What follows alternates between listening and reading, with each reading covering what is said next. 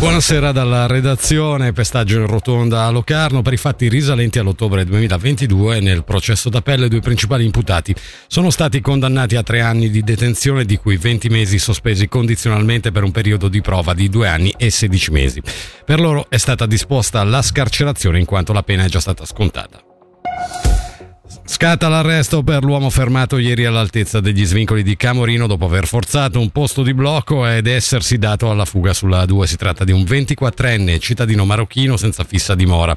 Aveva con sé una decina di grammi di cocaina e alcune migliaia di euro in contanti fra le numerose ipotesi di reato a suo carico, infrazione alla legge federale sulla circolazione stradale e infrazione alla legge federale sugli stupefacenti. Una pena di un anno e mezzo sospesa per eh, due anni per un cittadino italiano che nel giugno 2023 rapinò un distributore di benzina a Ponte Cremenaga, come riporta la regione, lo ha deciso la Corte delle Assise Correzionali di Lugano nel dibattimento odierno in forma di rito abbreviato. Il 36enne è stato condannato anche per truffa e falsità in documenti ed espulso dalla Svizzera per sei anni. Sono state presentate oggi le linee programmatiche cantonali di politica culturale per il periodo 2024-2027. L'obiettivo è quello di consolidare una strategia per i prossimi anni, concentrandosi in particolare sulle esigenze di associazioni e operatori culturali indipendenti. Le misure presentate sono 30, redatte dopo una consultazione con vari enti nella Svizzera italiana e portatori di interesse del settore. Quest'ultimo ormai considerato economicamente strategico. Sentiamo la consigliera di Stato a capo del Marina Carobbio.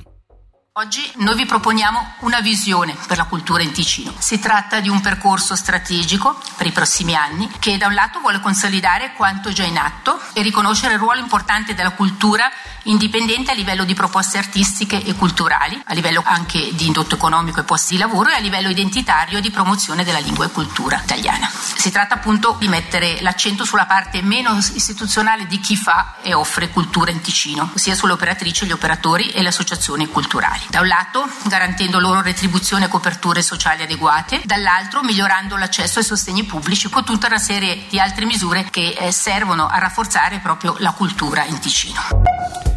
Prevenzione del tumore alla prostata. Il tema è al centro del webinar organizzato dall'EOC in programma questa sera alle 18.30.